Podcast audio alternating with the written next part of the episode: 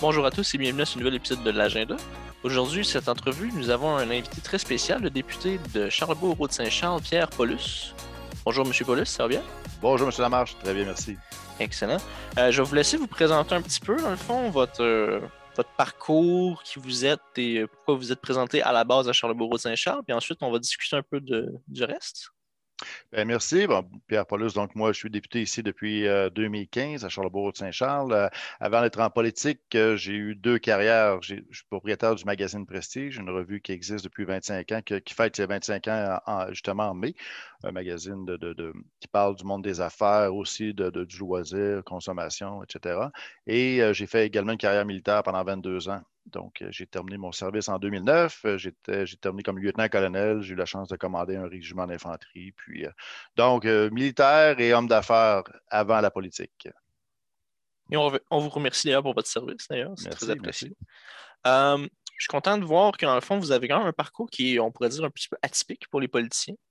souvent, on entend ben, j'étais avocat, j'étais enseignant ou journaliste. C'est un petit peu les trois qui reviennent le plus souvent. Militaire et entrepreneur, un peu moins souvent. Euh, qu'est-ce qui vous a attiré, le fond, dans le Parti conservateur quand vous avez décidé de vous présenter? Très bonne question. Ben, justement, mon parcours, mon parcours m'a amené, dans le fond, à la politique. Ben, premièrement, j'ai fait des études en sciences politiques, donc la politique m'intéressait. Mais quand j'étais, premièrement, militaire, à chaque fois que les décisions euh, du gouvernement, les décisions soit pour euh, les opérations, les achats d'équipements, toute décision qui concerne les forces canadiennes, euh, je voyais ça, je regardais ça, je me disais, OK, pourquoi le gouvernement prend telle décision? Pourquoi pourquoi il n'y a pas de budget pour ça, pour ci? Donc, ça, c'était un volet qui, pendant mes 22 ans de service, me, dérangeait souvent, et surtout lorsque j'ai pris des rôles de commandement. Là, j'étais vraiment plus au niveau de voir ce qui se passait d'un point de vue politique. Et lorsqu'on arrivait en, en réunion d'état-major, qu'on nous dit, écoutez, on ne sait pas encore si on va avoir du budget, on attend que le ministre prenne une décision.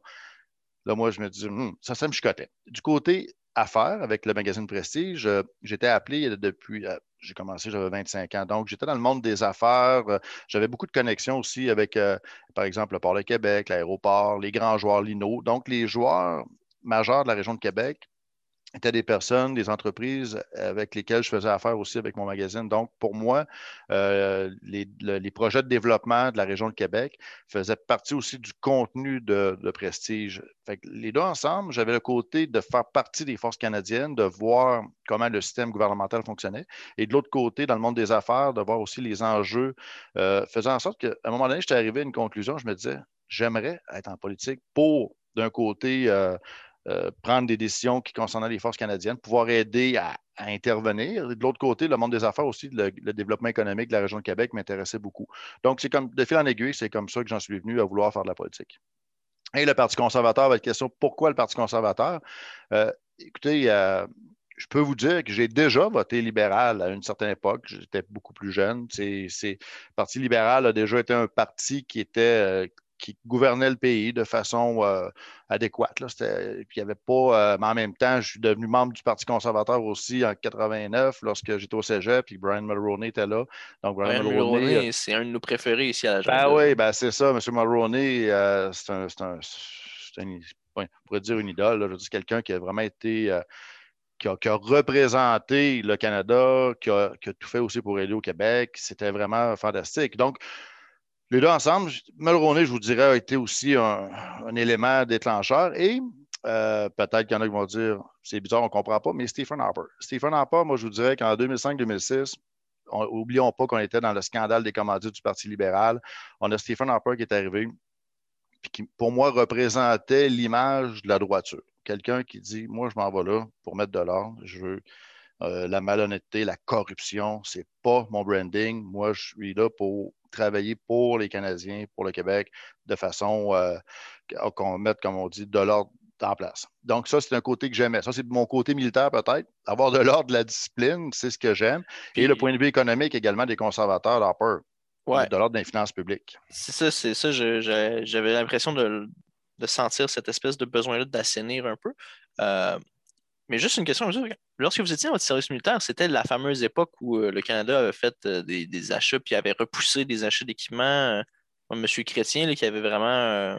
C'était de l'époque on a eu les... à mal un petit peu. Oui, c'est ça. On a les 10 ans, on appelait ça The Darkness en anglais, la grande noirceur. Il y a eu un 10 ans que c'était vraiment épouvantable toutes euh, les, on faisait les forces canadiennes faisaient d'elle les véhicules qui tombaient en panne sur Henri IV, euh, les, les, contrôles justement d'hélicoptères qui ont été annulés, euh, l'achat de quatre sous-marins usagés, ben, c'est une espèce de deal avec la Grande-Bretagne donné. On a vu ce que ça a donné. Puis j'ai pas été peureux en passant. Il y a trois ans, j'ai été invité par la Marine royale canadienne. Je suis parti 24 heures dans un sous-marin canadien. je ne serais pas capable de faire ça, je vais honnête. fait que j'ai pris, le, j'ai pris le risque, mais c'était une expérience incroyable. mais, mais c'est ça. Donc, oui, effectivement, les libéraux à l'époque nous ont vraiment fait mal. Ça, faisait partie aussi des motivations qui m'amenaient à vouloir être beaucoup plus conservateur au niveau des forces canadiennes, l'esprit de, bien équiper euh, nos forces, de faire ça de façon adéquate, c'est important pour moi. J'imagine que quand vous avez été dans les forces, tout ça, vous avez vu justement euh, tout le côté avec le NORAD, l'OTAN, l'importance des alliances, puis tout ça.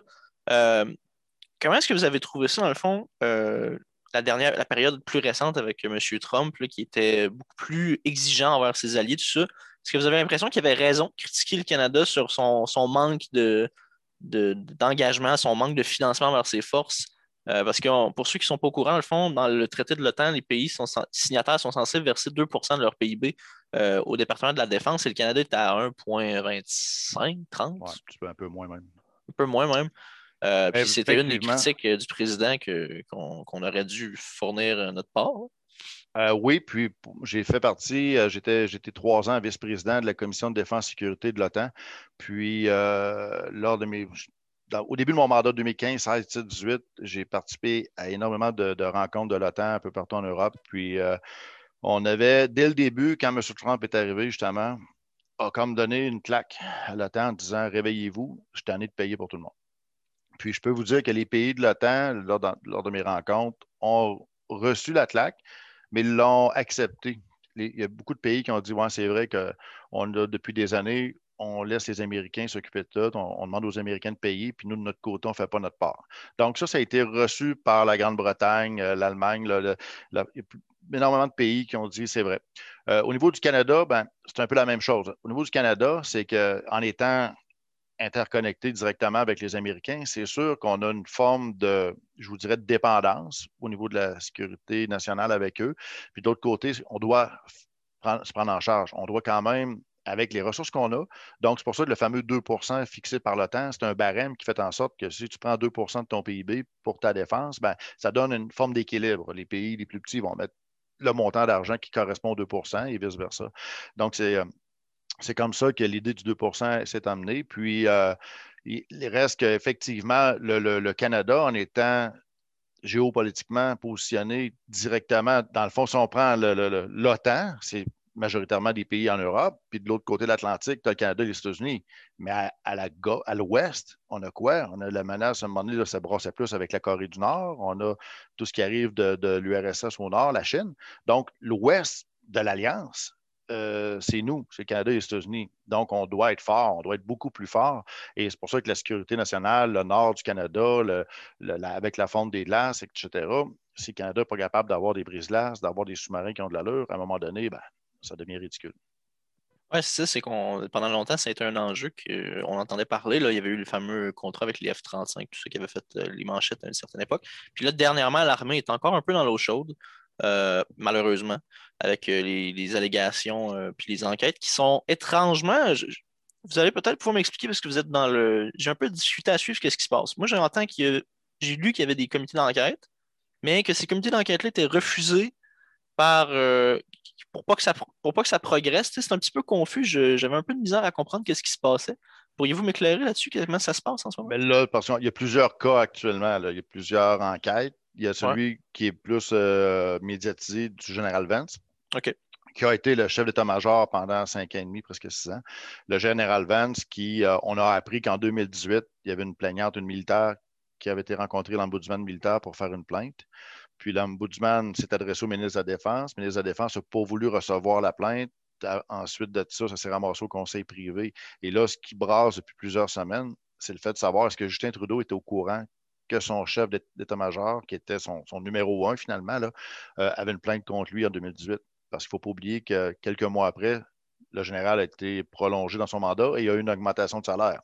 Donc, on dit, si Justin Trudeau, comme premier ministre, c'est quand même important de savoir s'il y avait une plainte, alors qu'on est dans l'époque du MeToo puis dans tout ça. Fait que c'est ça qui est vraiment une des questions actuellement qui fait que M. Trudeau dit non, je ne le savais pas et tout le monde autour de lui le savait, dont sa chef de cabinet. Fait que c'est un peu. Euh, on pense qu'il devait le savoir, mais bon, on n'a pas, réussi à y faire dire oui encore. Il maintient la position que non, je ne savais pas. Et le reste, ben, il y a plusieurs autres généraux actuellement qui sont visés par des allégations. Donc, est-ce que c'est fondé? C'est là qu'on n'a pas tous les résultats parce qu'il y a des enquêtes de la police militaire qui sont en cours actuellement pour voir qu'est-ce qui se passe. Euh, c'est quand, même triste de voir ça, mais bon, ça, arrive dans toutes les organisations, mais c'est certain que quand c'est l'armée, c'est toujours un peu plus, euh, un peu plus ben, ce, qui est, très euh, actuellement qui me dérange particulièrement, c'est de voir que la, tête des forces canadiennes, là, on part du chef d'état-major, le nouveau chef d'état-major qui venait d'être nommé un mois après s'est fait tasser parce que Monsieur qui, le, le, militaire qui gérait la distribution des vaccins aussi. Il y a le général Fortin en fin de semaine, vendredi, qui a dû se retirer parce que là, on a appris hier soir que c'est une allégation qui remonte à il y a 30 ans, lorsqu'il avait 18-19 ans, il était au collège militaire. Il y a une, une femme aujourd'hui qui vient de décider de porter plainte on ne sait pas encore pour exactement quoi, mais ça remonte à il y a 30 ans quand même. bon.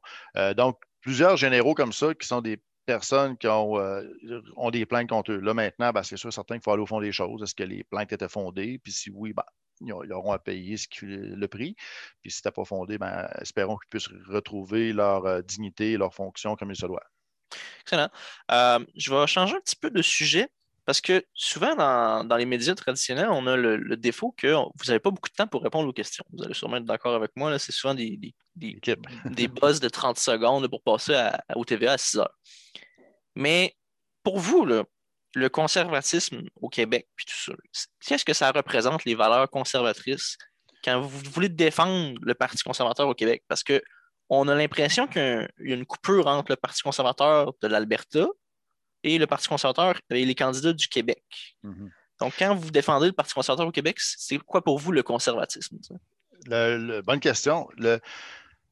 L'image que. c'est drôle parce que quand on regarde le Québec, on a comme une, une fracture ou une coupure à partir de Trois-Rivières. Hein? Parce qu'à l'ouest, Montréal, la région, tout ça, il n'y a rien. les conservateurs, on est perçus vraiment comme des gens du Reform Party. Point.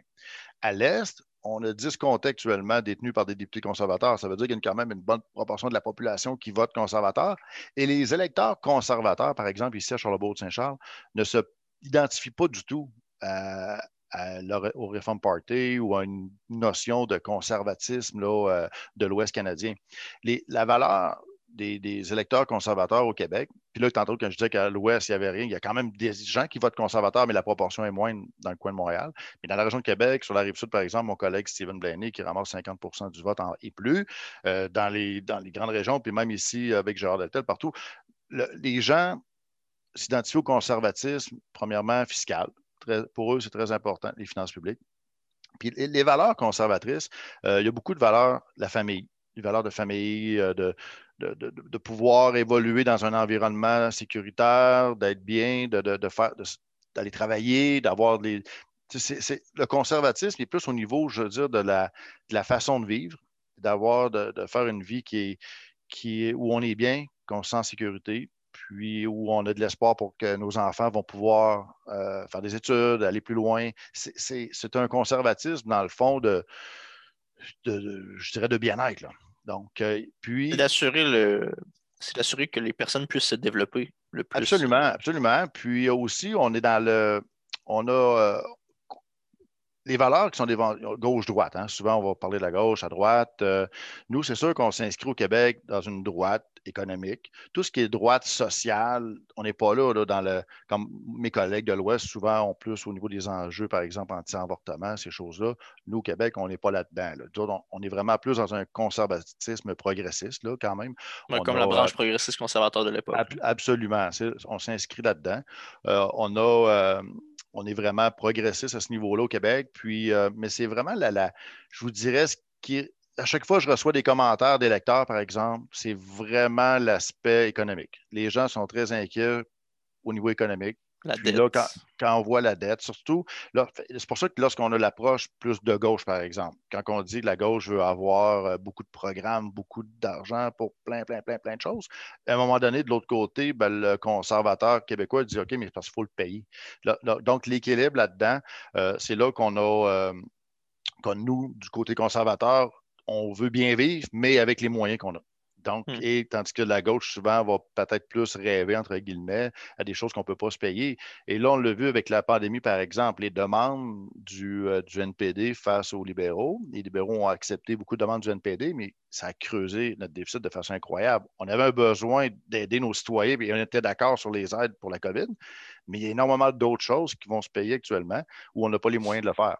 Donc, c'est là-dessus qu'il y a une différence. Et le conservateur québécois en général voit ce côté-là et se dit non, je ne peux pas accepter de mettre une dette pour mes enfants, pour leur futur.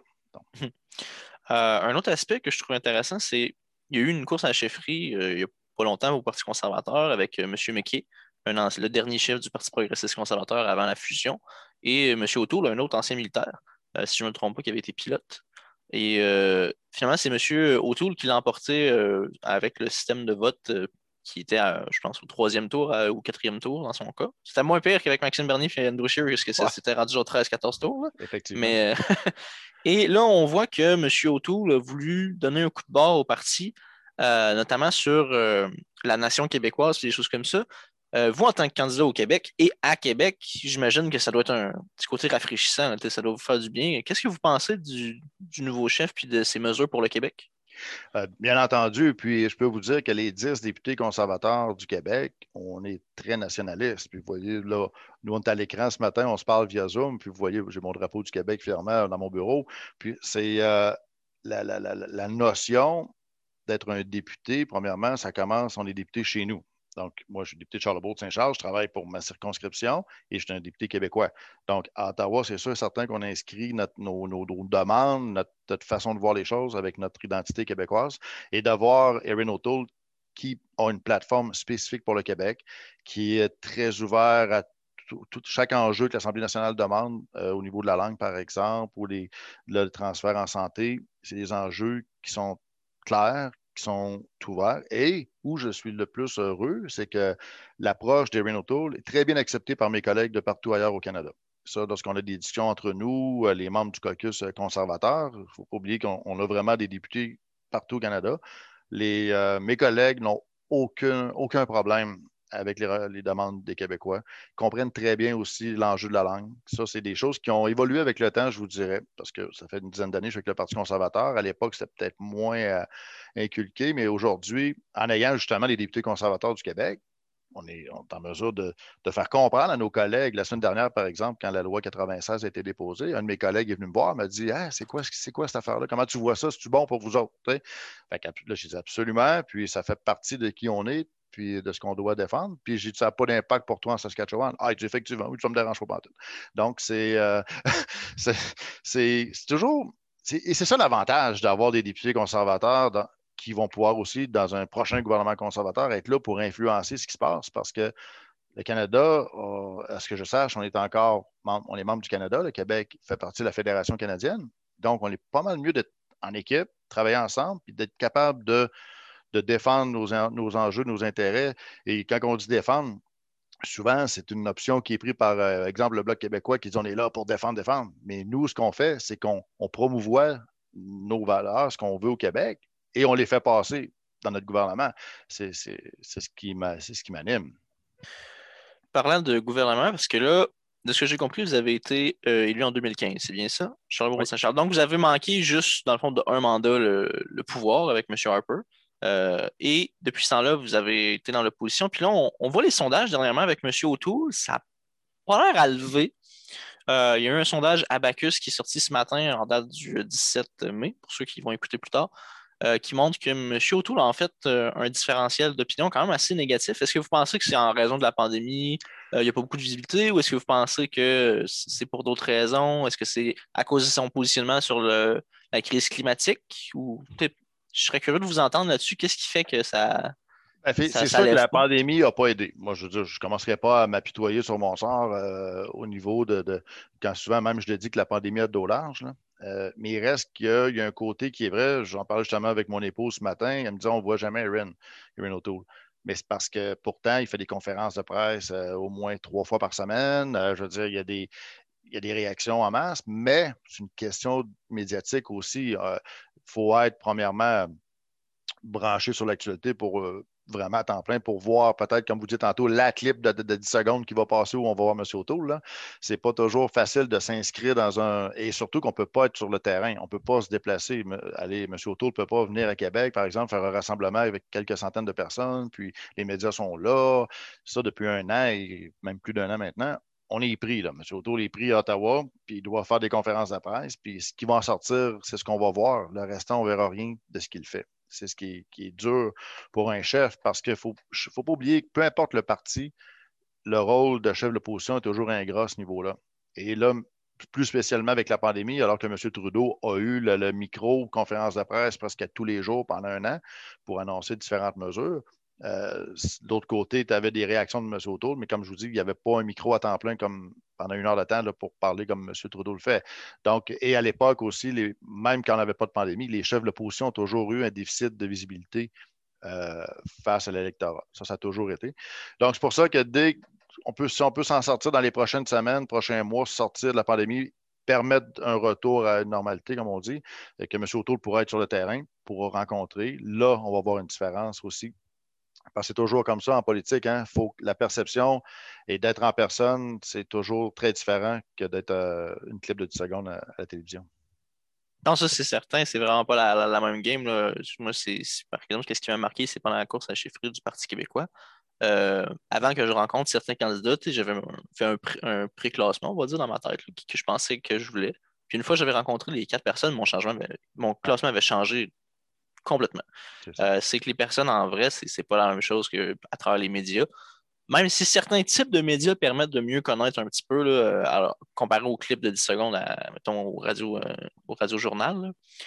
Mais euh, c'est certain que c'est difficile pour M. O'Toole, mais c'est difficile pour. ça semble être difficile pour à peu près tous les partis d'opposition. Même au Québec, on pense à Mme Anglade ou M. Plamondon, ça ne lève pas. Puis on dirait qu'il y a comme un mur à cause de la pandémie. Mais euh, considérant quand même tout ça, objectif pour le caucus du Québec, presque de Québec en fait, parce que presque tous vos députés sont, dans la région de Québec, qui est comme un peu votre château fort. Même à l'époque d'Harper, c'était avec M. Lebel, le lieutenant qui était là. Euh, caucus du Québec, les objectifs, les ambitions, est-ce qu'on a est-ce qu'on veut simplement maintenir les acquis ou on veut vraiment y aller, euh, aller chercher encore plus de comtés?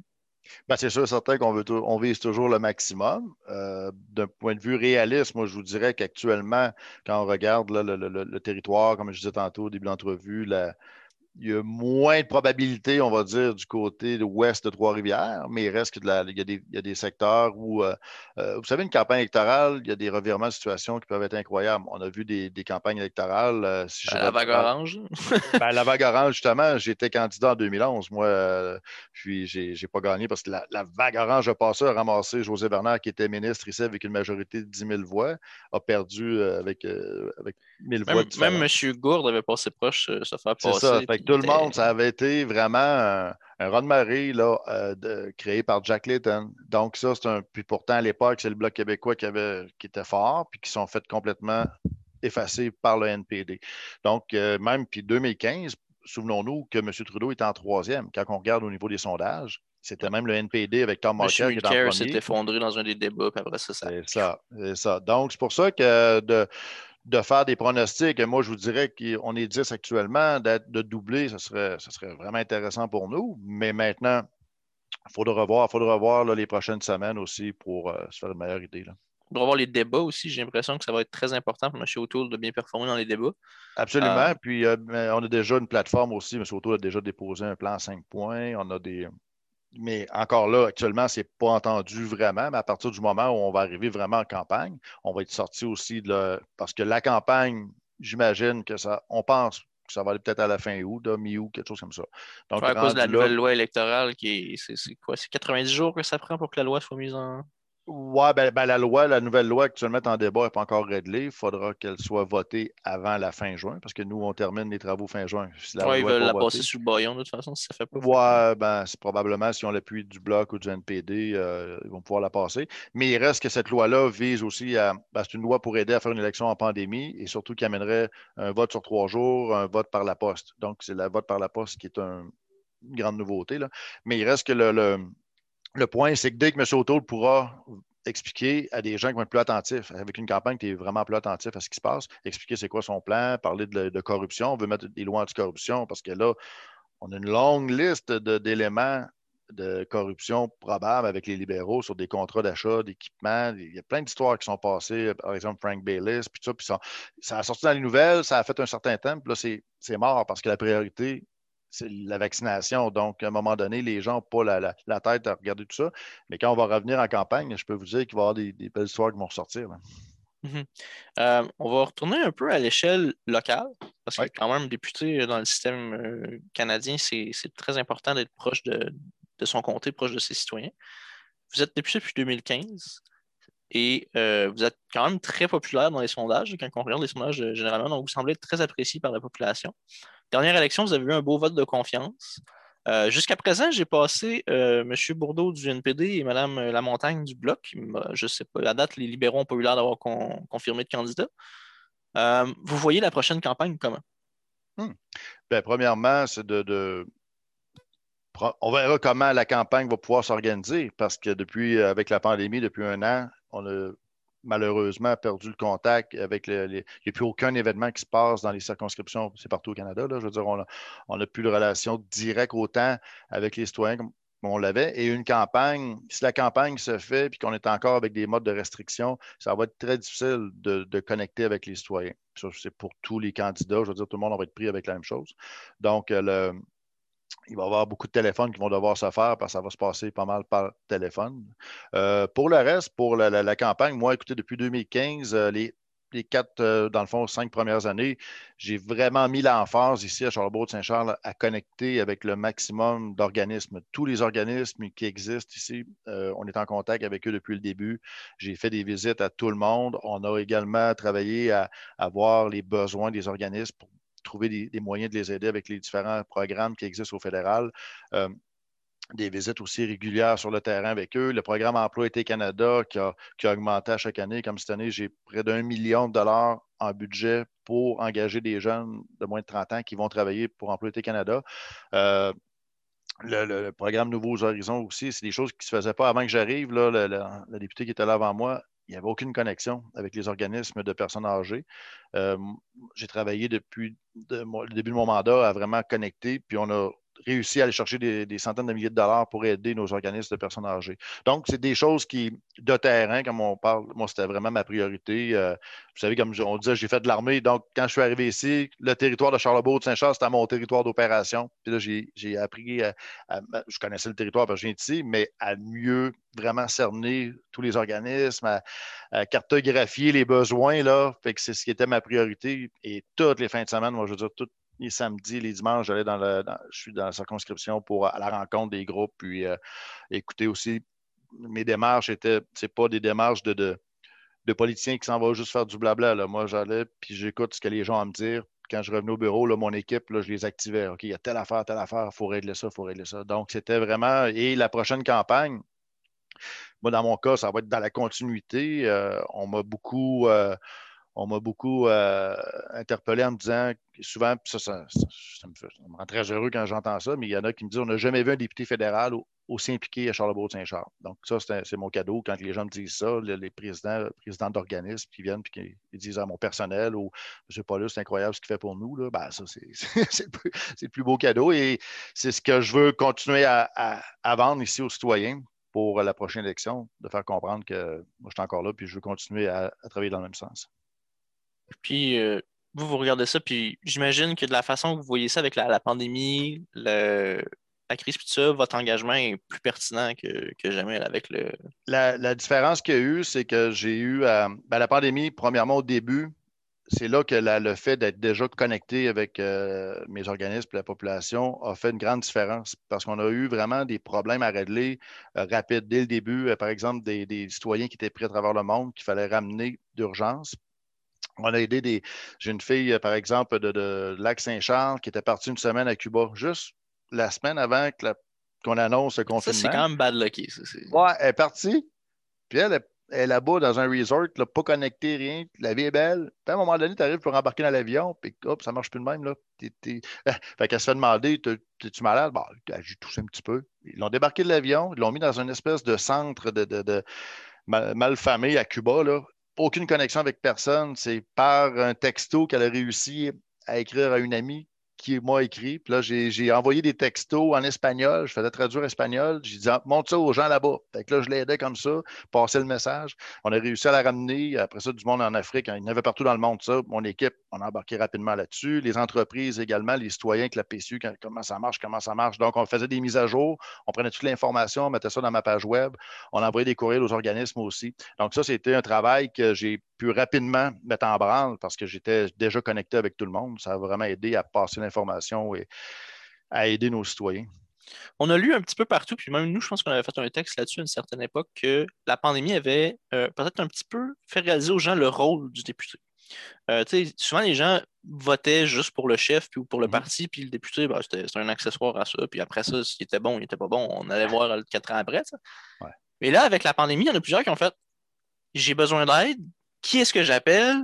Et là, les gens sont fait, ben, j'ai lu quelqu'un pour ça, puis là, ils se sont tournés vers les députés, mais ça a été comme un. Plusieurs m'ont parlé d'un run Tout d'un coup, les lignes, c'était constant, il y avait tout le temps quelqu'un qui appelait. Et là, les gens se sont rendus compte qu'en fait, le, système fonctionnait comme ça. Il y a une première ligne, c'est le député pour aller chercher les informations. Est-ce que ça vous a. Vous avez senti que votre travail était plus valorisé dernièrement comme, comme député ou vous n'avez jamais vraiment senti cette, euh, cette ben, dévalorisation-là? Euh, oui et non. C'est que moi, dès le début, lorsque je faisais, on n'était pas en pandémie. Donc, quand j'ai, on m'a là en 2015, à chaque fois que je sortais quelque part dans une soirée de personnes âgées, par exemple, je disais à tout le monde, n'oubliez pas, si vous avez un problème, n'importe quoi, des fois, ils ne pensent pas, avec le fédéral, fais communiquer avec mon bureau. Là, je leur disais. Fait que là, le lundi matin, mon équipe recevait des appels. Ah, telle affaire, telle affaire. Puis des petits problèmes qui sont lourds pour un citoyen, que nous, on peut régler des fois en pas grand temps. À chaque fois, je passais le message de communiquer avec mon bureau pour ça.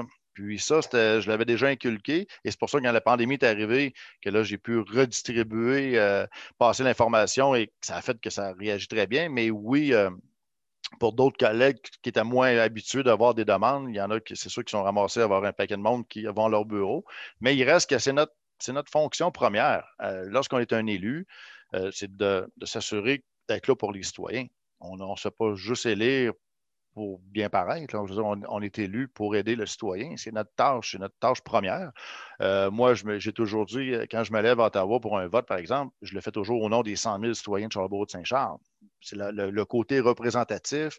Euh, je l'ai toujours pris à cœur. Et pour moi, ça, c'est peut-être mon petit côté militaire aussi. Là. Moi, je m'en fais un devoir. Donc, le côté responsabilité, d'élus, euh, je le prends très à cœur et c'est comme ça que j'ai toujours opéré depuis le début.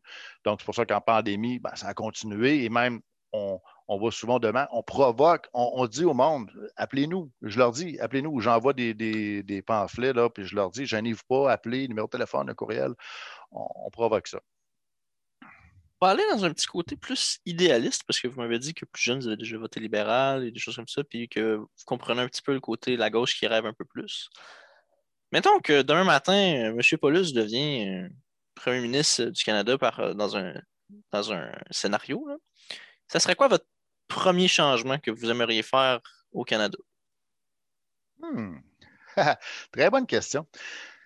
La, notion actuellement qui, qui, différencie beaucoup les conservateurs et moi le premier de Justin Trudeau, il y a l'aspect aussi euh, multiculturaliste.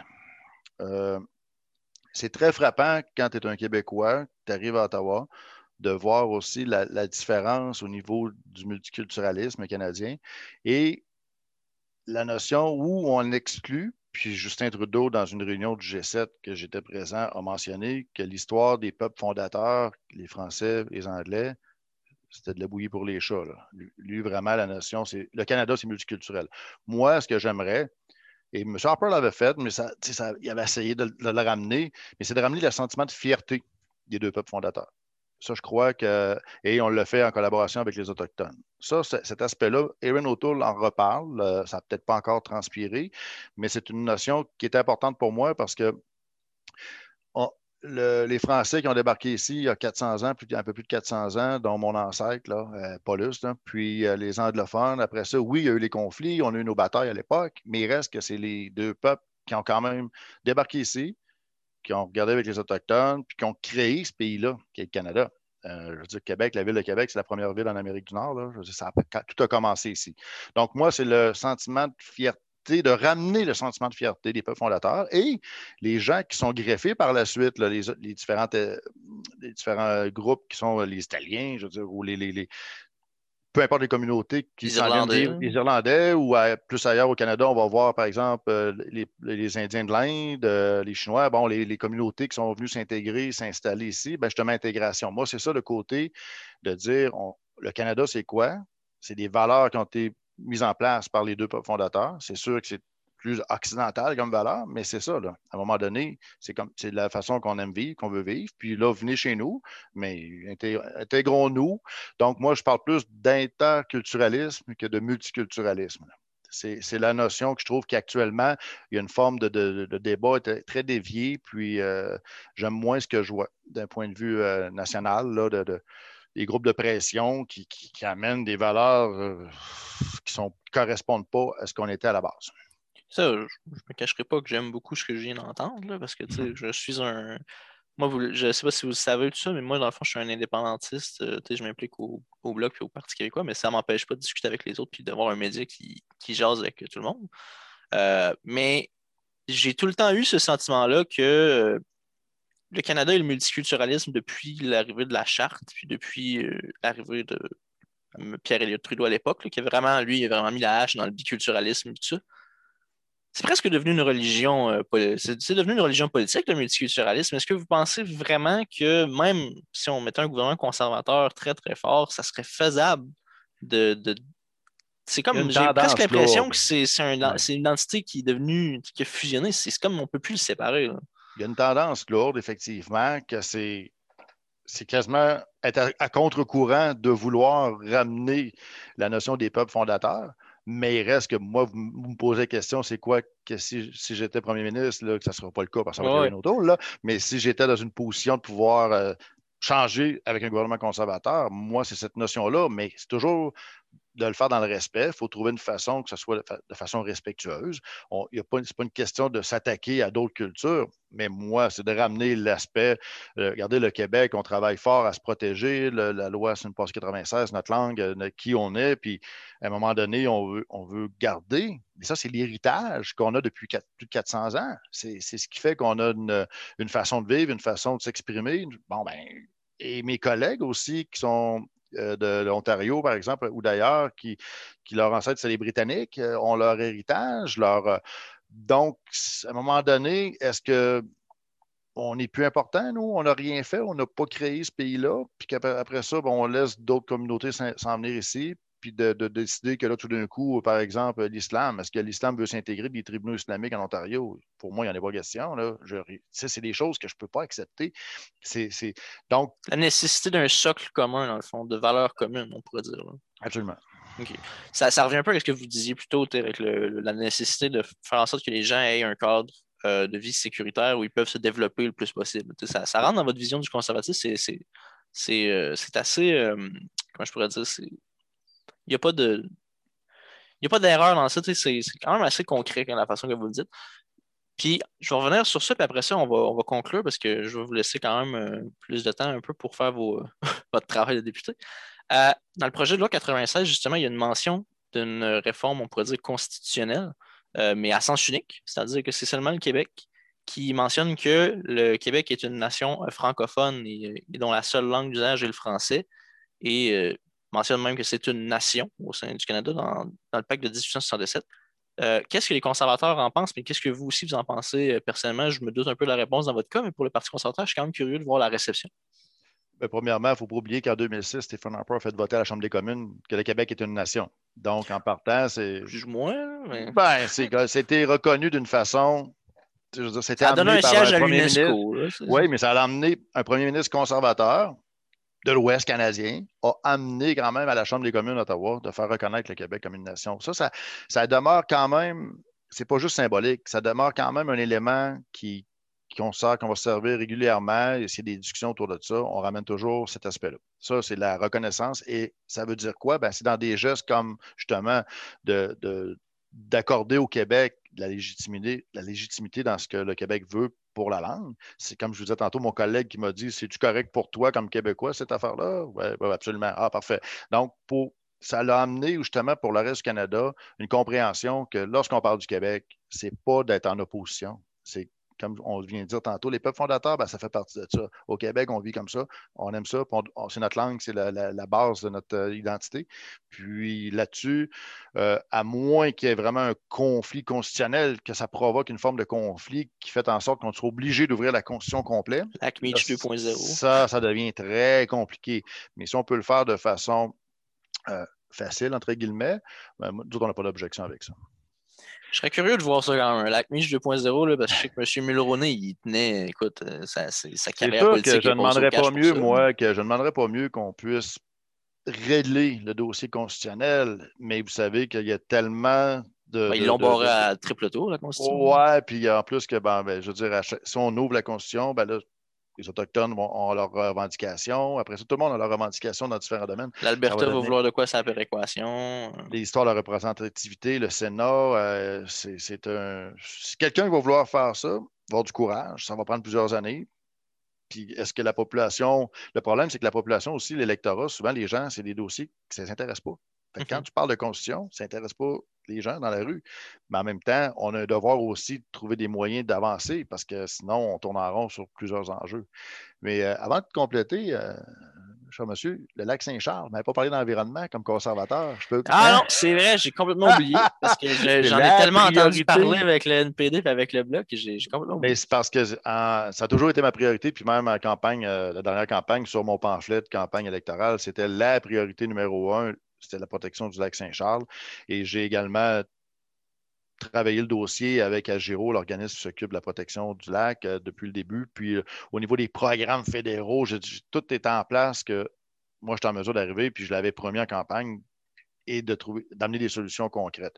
Là, maintenant, je suis en communication avec la Ville de Québec, le gouvernement du Québec, puis ça fait trop longtemps que ça tourne en rond. Donc, je peux vous dire que quand on parle d'environnement, ça, c'est un enjeu qui est prioritaire pour moi ici, parce que n'oublions pas que 60% de la population de Québec ça boit l'eau qui vient du lac Saint-Charles. Donc, il ne faut pas l'échapper. Puis ça, euh, c'est un élément. Souvent, on parle d'environnement au sens large, on parle des grandes cibles de, réduction des gaz à effet de serre, mais lorsqu'on parle de boire, c'est la priorité numéro un. Puis ça, ben, le lac Saint-Charles, si on l'échappe en bon français, on peut avoir un sérieux problème dans la région de Québec. Donc, mm-hmm. euh, ça, ça, demeure euh, ma priorité.